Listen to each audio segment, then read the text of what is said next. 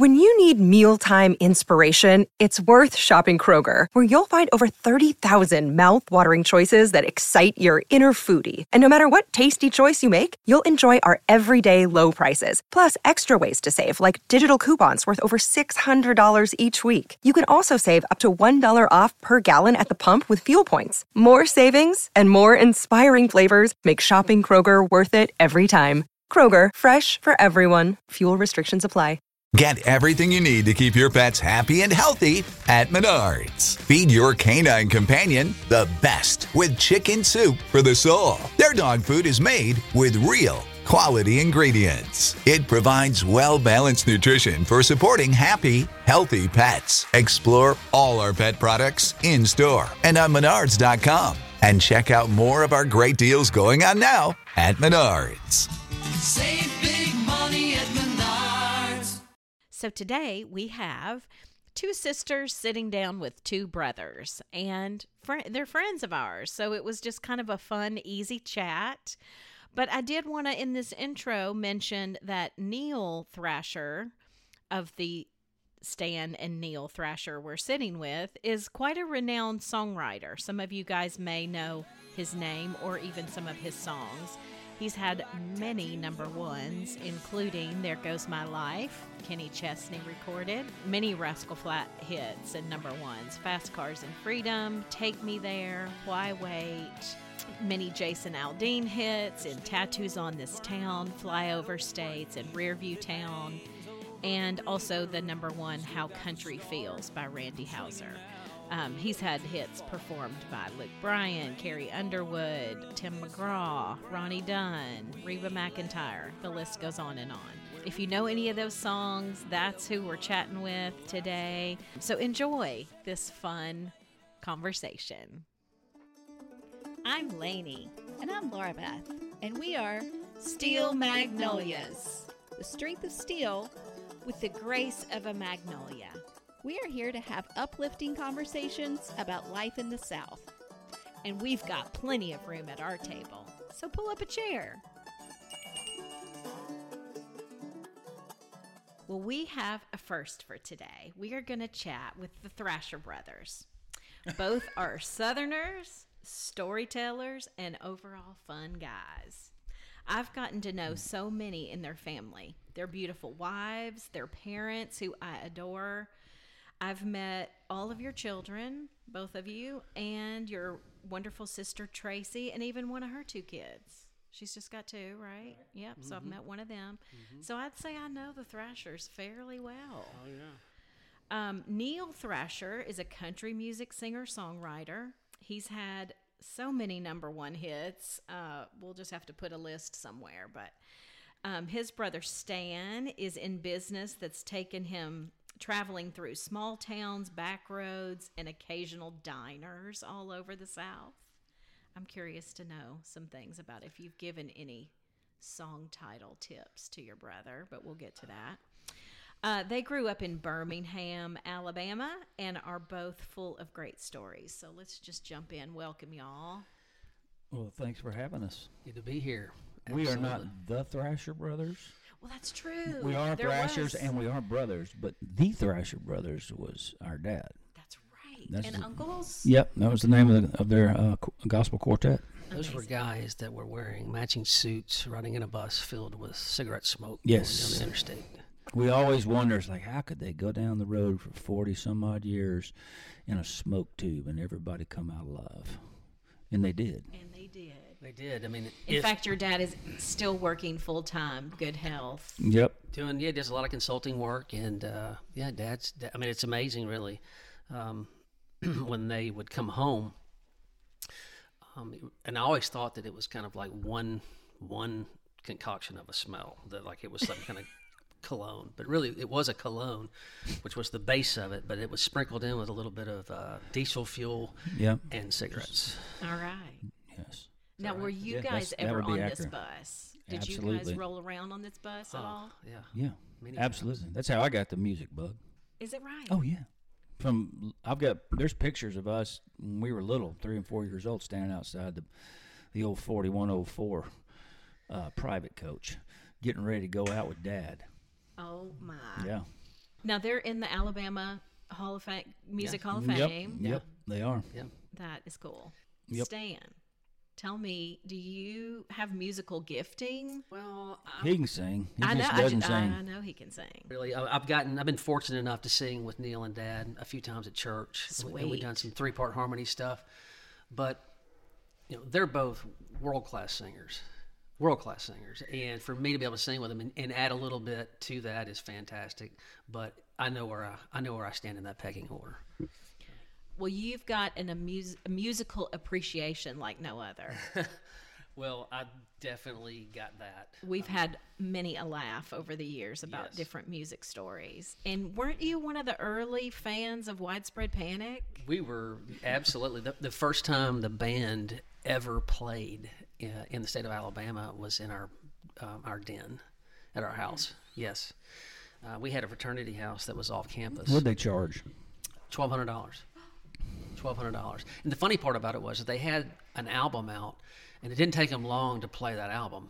And so they took a second set and did nothing but Dead cover tunes on the uh, on the on the second set. And then I think when that was done, we we scraped our money together, like got another seven hundred bucks, and they played some more. And this was University of Alabama. Yeah, University of Alabama, I think in nineteen eighty-nine. Now there'll be, if there's any Panic fans listening, they may correct me. It was either eighty-nine or ninety, but all their shows are documented, so okay. it's so it's it's there. And how many of those have you attended? How many times have I seen Widespread over the years? Probably, I have. I'll probably have seen them fifty times. Okay. But you're talking about a lot of years, though, and they did a lot of festivals. Last time you saw them was. Right, it was in, yeah. So it was it was nineteen on their last tour before COVID. Wow, twenty nineteen, and was it where was that show? So I'm in New Orleans. Okay. Yeah, Halloween night. Wow. Yeah. Well, tell us about growing up in Birmingham, Alabama. What was that like? We'll start with Neil. What would you say about Birmingham as a as a young lad? We didn't know anything else. I mean, I assumed that every neighborhood. Suburb neighborhood outside of a big city was like where we grew up, you know. It was mm-hmm. total middle class, and we did all the stuff that young kids do growing up, except, you know, when I wasn't jumping bikes or riding skateboards or throwing pine cones at cars. And he still rides skateboards. If you go to his Instagram page, he was doing a handstand last week. Uh-uh. Yeah, I mean, that's the truth. If I wasn't doing that, you know, I was doing music. We had a band. We always had a band. We always okay. had a garage band. Is that right? Oh, yeah. Oh, yeah. Was it always country? No. Okay. No, we did whatever, you know, we did everything. All right. Rock, country. In fact, I remember, because I was a huge Kiss fan when I was young. Oh, yeah. Yep. Yeah. And uh, our dad and uncles had the bus company down there in Birmingham, and they had Kiss out, like in the mid-seventies, late seventies, on their buses. And um, always got some, you know, we, we Dad would bring home some posters or stuff that they might have left on the bus or something. And uh, but the older we got, the more Mom and Dad kind of looked into what rock and roll was about, was and so, and they, and they were like, no, you know, and they tried to steer us away yeah, from. Some it. Of the church crowd would have had something right. to say about that. Yeah. So, yeah, and, but it was growing. And the growing up down there was. Just like anything else, just like anywhere else. It wasn't anything out of the ordinary. Okay. Other than our dad being a gospel music singer and him gone all the time, because uh, he was gone a lot back okay. then. They did so many shows, but uh, other than that, it was pretty normal. I just was just thinking, talking about that and about Kiss, and, and uh, it was funny because you would get, uh, I remember, I, I think it was maybe, I wasn't an A C D C fan, but I remember this. Neil wanted to get the, the A C D C Back in Black record, and I think my parents kind of pitched a fit because I remember oh. one of our cousins had it.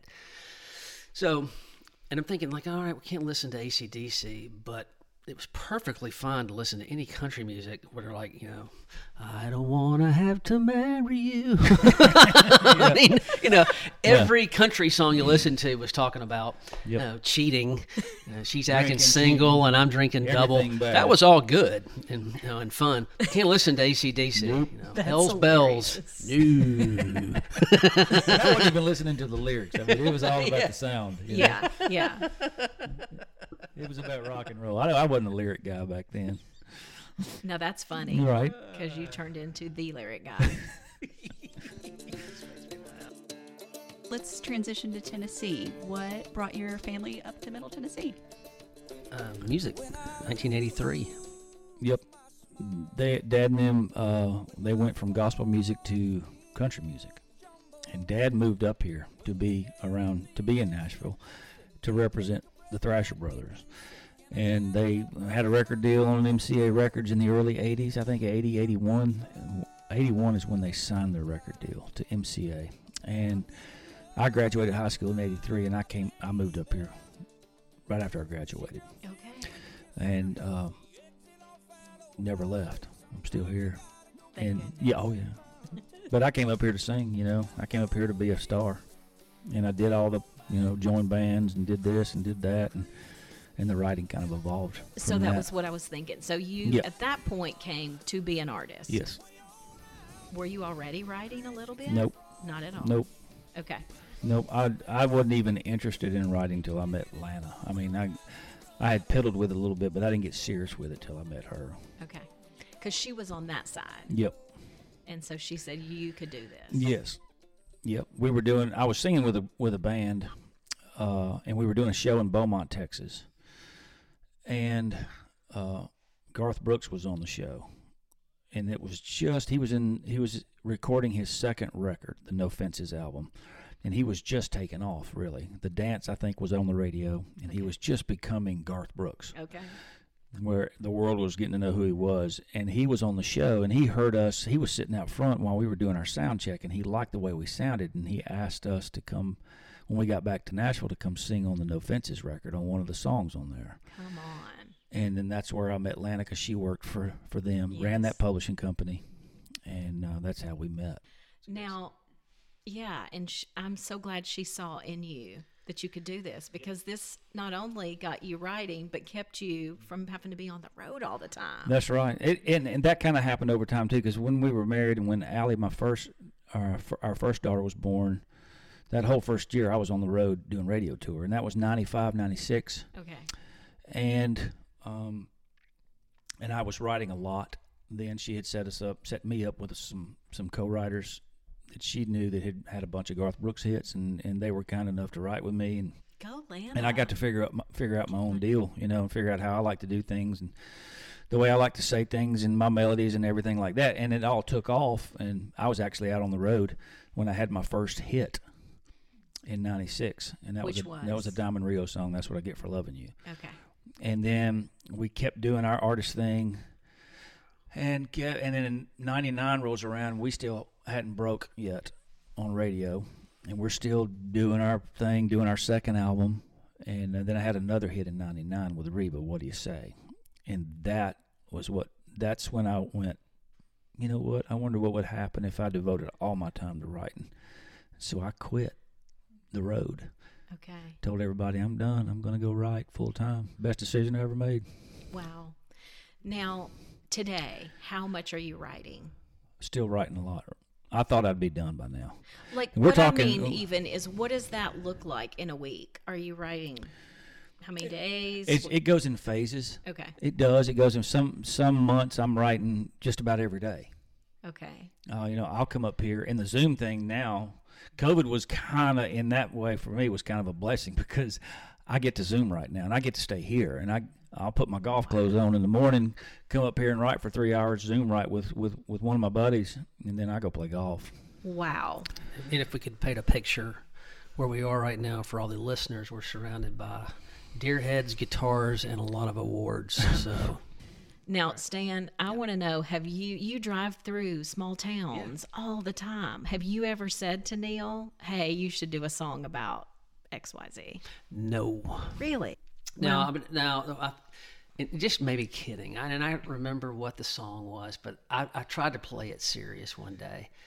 And uh, I called him and, and uh, I don't remember what the song was, but I called him. And, and Neil was actually riding with somebody. And, uh, oh, I know what it was. I said, man, I've got the best, I was driving and I've got like the best um, little hook for a song. And I could, and I couldn't see Neil's face, but I could certainly just like picture him going like, what, I'm busy. And I was like, uh, I was like, he goes something like this, headed for a heartbreak. Neil's just that a? Uh, that's that's uh, Slaughter. That's a Slaughter song. Yeah. Or was that Winger? No, it was Winger. That was Winger. But Slaughter. He's always Slaughter calling me and is. singing me yeah. headbanger, yeah. you know, eighties metal lines from yeah. songs. Yeah. Oh, I write songs all the time in the car, uh-huh. especially when I go down to uh, Louisiana once a year. I'll, sometimes I'll take the Natchez Trace Parkway. Oh, yeah. And it's about, if I take the trace the whole way, it's pretty much from point to point, from from here to Natchez, Mississippi. And because uh, I I go hunting down there right across the river in Louisiana. Okay. And I'll write all the way down because it's peaceful. I said I'm not passing eighteen-wheelers. I'm not yeah. going eighty miles an hour, you know. I'm doing fifty, fifty-five, and it's beautiful and it's relaxing, and I can think. Yeah. And I can I can write verses and choruses all the way down. So what does that look like? You just putting it in your phone? Yeah. Okay. Yeah, I'll speak it in my phone. Yeah. I'm not texting and driving, even on the parkway.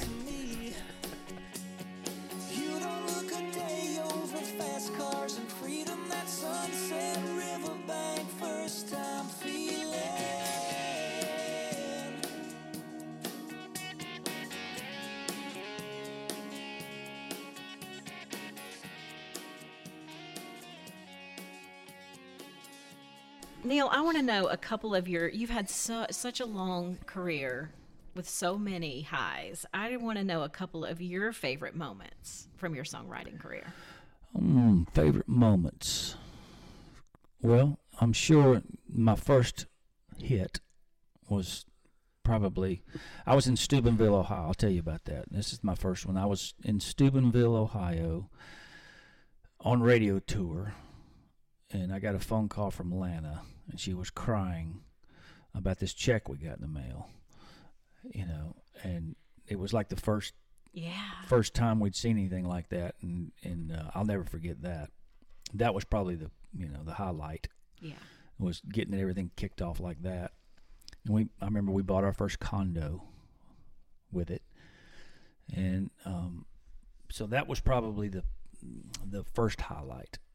Um. Getting to go to Vegas when There Goes My Life got nominated for Song of the Year. That was a highlight, getting to go to Vegas, and then we lost, and it went down. Wow, it, it turned into a, no, I'm kidding. It was it was fabulous. Did you lose to him? Was that Breathe? No, we. I think uh, Three Wooden Crosses won Song of the Year. Yeah, that's a song that's definitely where that never was played on country, was it? Oh, yeah. Was it? Yeah, it was a big hit. There Goes My Life is one of my favorite songs you've written. Thank you. That was a good one. And and that was Did probably... Did you come up with that concept? No, that was Wendell. Wendell had that okay. title because the first verse of the song, Wendell lived. Okay. That was his life. I mean, he he went through that. And so he's speaking of Wendell Mobley, who yeah, he writes with right. a good bit. That's right. He and I wrote that song. But th- and that was our first really, really big hit. That was a good song. Yep. And Take Me There is another one of my favorites. That was a good one. Awesome. We, yeah. Wendell and I wrote that with Kenny Chesney. That's a good one. And that was Kenny's idea. That's fun. That's right. He had the title in the first line. Okay. And That's then, fun. And then we brought it home. Well, you've had several that I like, but those are two of my favorites. Well, thank you. I want to hear a little bit about the story of the song Changed. Oh, that was when uh, that whole idea. I wrote that first verse down in Gulf Shores, Alabama, okay. when uh, Allie got baptized in the Gulf of Mexico, That's which awesome. I thought was the coolest thing ever. And they all, uh, her and the preacher waited out. You know, the waves weren't that bad, but they waited out there, and she got baptized. We couldn't hear a thing he was saying either. We were all standing on, and we could just see his mouth moving. We couldn't oh. hear anything. And then, but you saw. But it didn't matter, you know. Yeah, and he and when she got baptized. I wrote the first verse of that song. Just came to Or it him. wasn't the whole first verse, I don't think. It was like the first four lines or so. Yeah. And then brought it back, and and, and we finished it. And uh, um, then Gary and Rascal Flatts recorded it. Yeah, that was yep. such a great song, too. And there's something so beautiful about getting baptized in a natural body of water. Oh, yeah. I just love that. I got yeah. baptized in the Gulf of Mexico, too. Really? When I was about fifteen. Yeah. All oh, three wow. of my kids did, too. Yep, so did Emma. I love that. Yep. Sure did. I came up out of the water, raised my hands up to the Father. Gave thought of him that day, felt anew and kissed my face. Is there a song, Neil, that you love the lyrics to so much that you wish that you had written them yourself? God, there's a bunch of there's a bunch of those. There's so Anything many. Anything you want to claim as your as one you wished you'd written? Um, it's funny because N S A I gives out a, gives they have these awards they give out.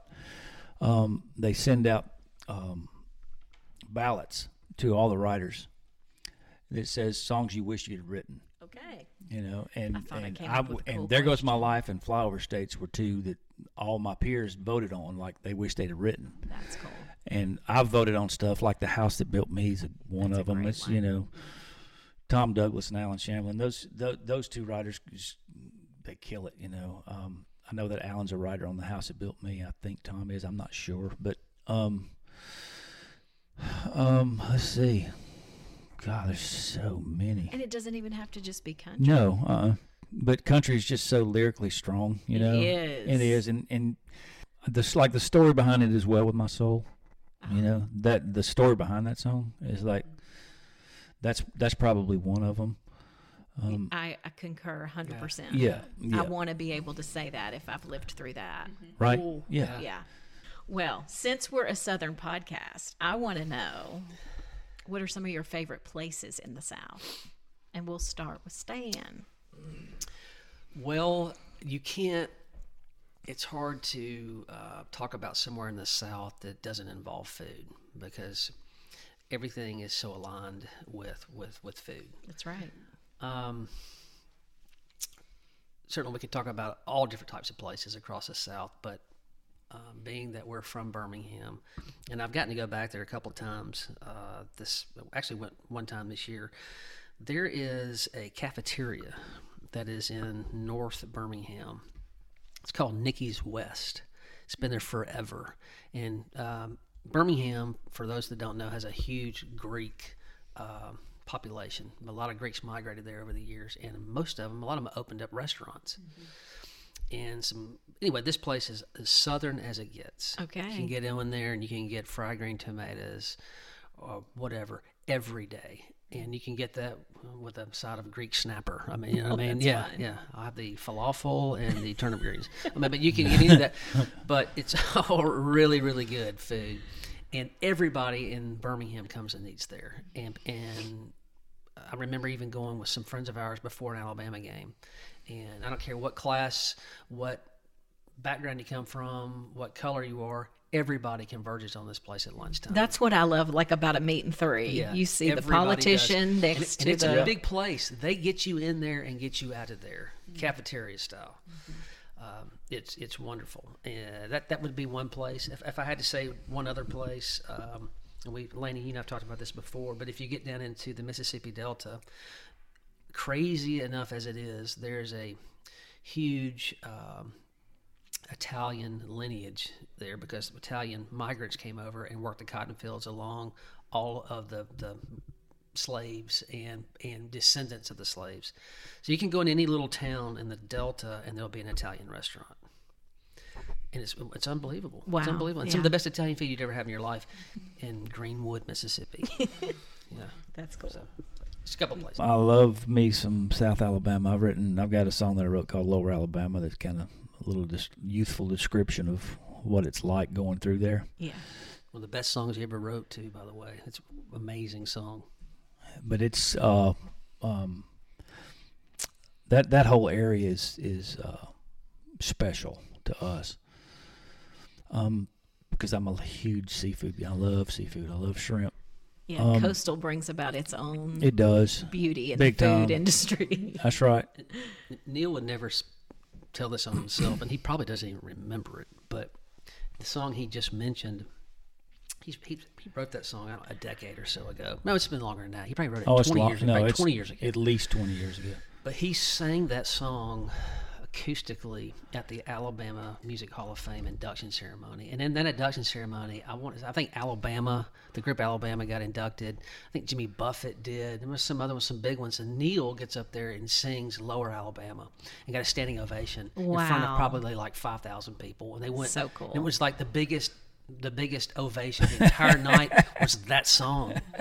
The thing about it is, is that, I mean, I don't know why. I mean, I guess because it mentions Alabama in there, um, but I think a lot of artists kind of shy away from it. Well, it talks about how different we are from everywhere else, California, and just, and it kind of, it's kind of an invitation to come down here and check it out. I love it. Just drive through it, you know.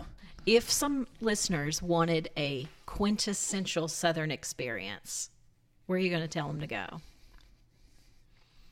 You've already kind of mentioned a couple of things that they could glean from as to where to go. I would think the quintessential Southern experience would, for me, it wouldn't be anything touristy wise, but take a take a drive from Birmingham to, say, Destin, Florida, or take a drive from Birmingham. Not down the interstate. Not down the interstate. Lord, no. Yeah, but take, it's in that song we just mentioned, Lower Alabama, Highway two thirty-one. I mean, take that and make stops in all these little towns of Op, Ozark, Alabama, Troy, Alabama, all these different places, and stop and eat, eat there.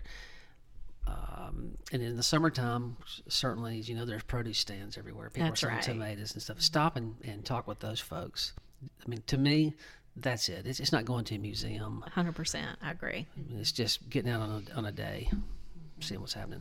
Hill Country of Texas. Oh, uh, I haven't been there yet. I love a float I lo- on a river. I've done that. There. I took my Have son. You? We floated the Comal a couple oh, of years ago down in New Braunfels, and it was a blast. I would. It, I love the Hill Country. If you get up into Dripping Springs and another town called Bee Cave, and there's Fredericksburg, there's a heavy German influence in all those areas down there. And that's where the Texas barbecue scene came from. Mm-hmm. Um, all the Germans smoked their meats, yes. and sausages and all that. And that's where brisket, all of that came from. And it's okay. a different type of cuisine, obviously, different type of barbecue. But I just love that area. It's beautiful there. Well, we've touched on food. I wondered if there is a Southern meal, doesn't even have to be something served in a restaurant, but a Southern meal that you've had that just really stands out to you. I remember, and I'm going to a long story, but we used to go down to uh, where my dad's mother was from, a little town called Cragford, Alabama.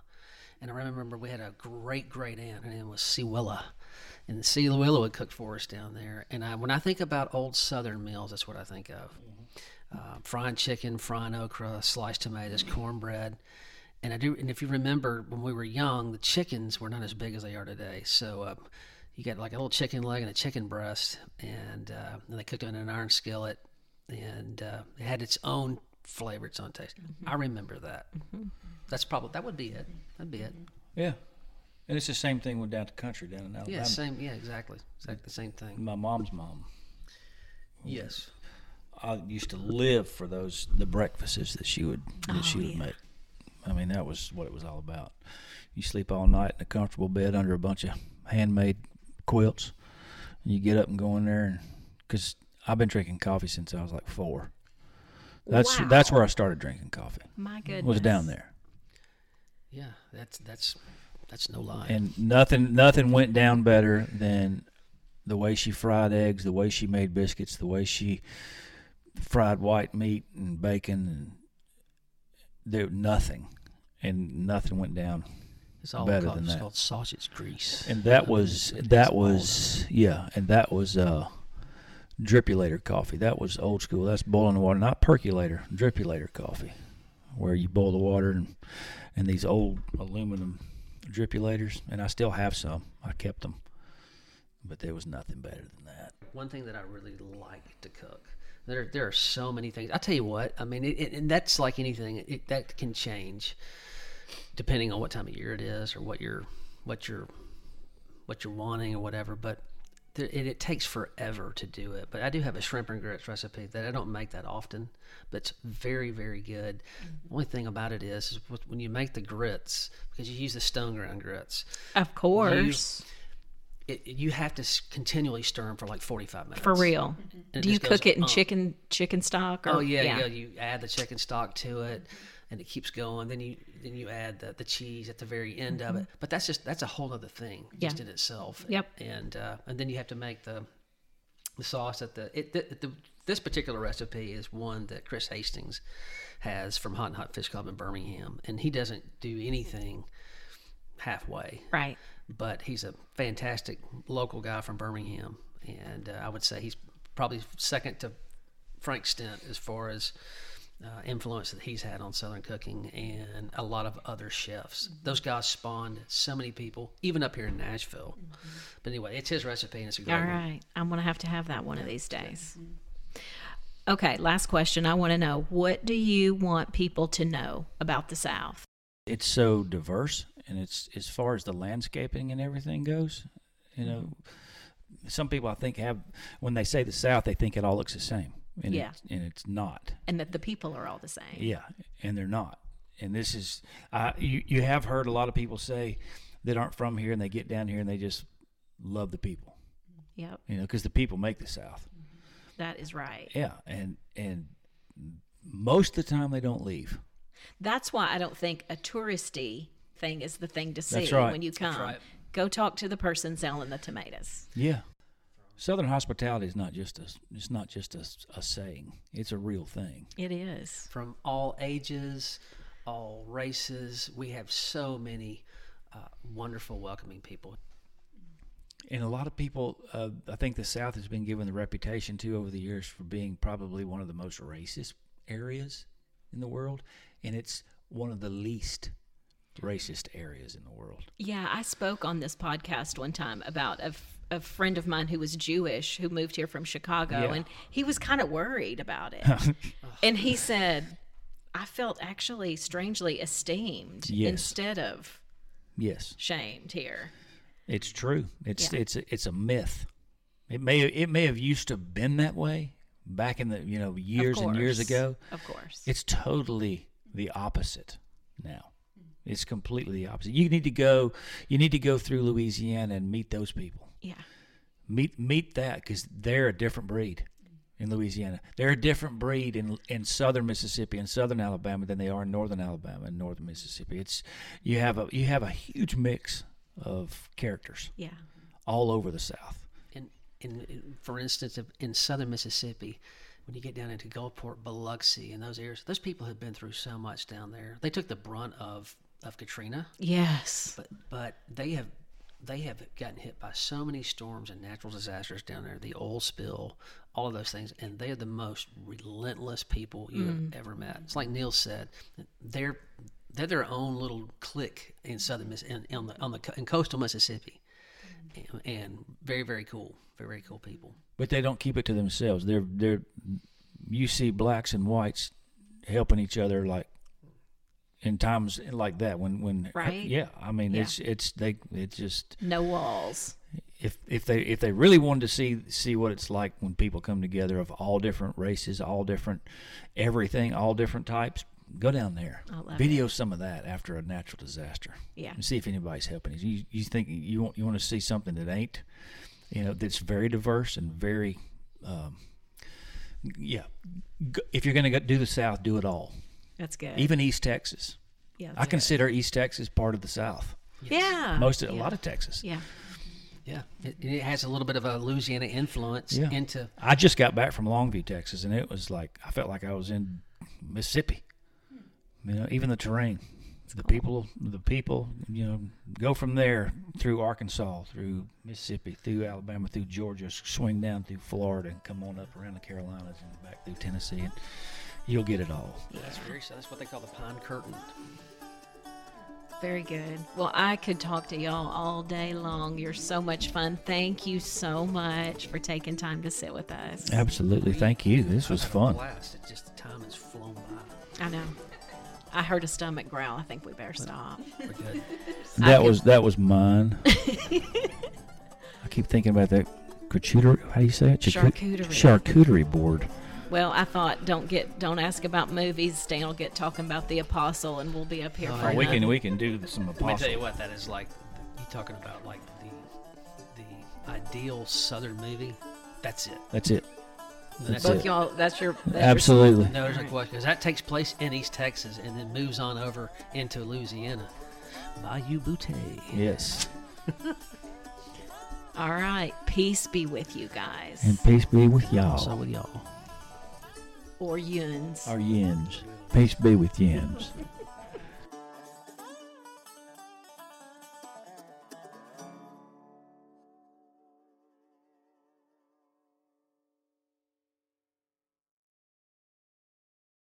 When you need mealtime inspiration, it's worth shopping Kroger, where you'll find over thirty thousand mouthwatering choices that excite your inner foodie. And no matter what tasty choice you make, you'll enjoy our everyday low prices, plus extra ways to save, like digital coupons worth over six hundred dollars each week. You can also save up to one dollar off per gallon at the pump with fuel points. More savings and more inspiring flavors make shopping Kroger worth it every time. Kroger, fresh for everyone. Fuel restrictions apply.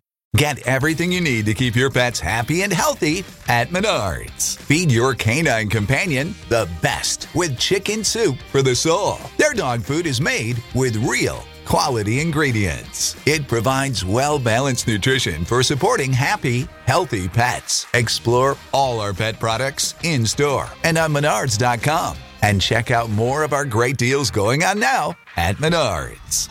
Save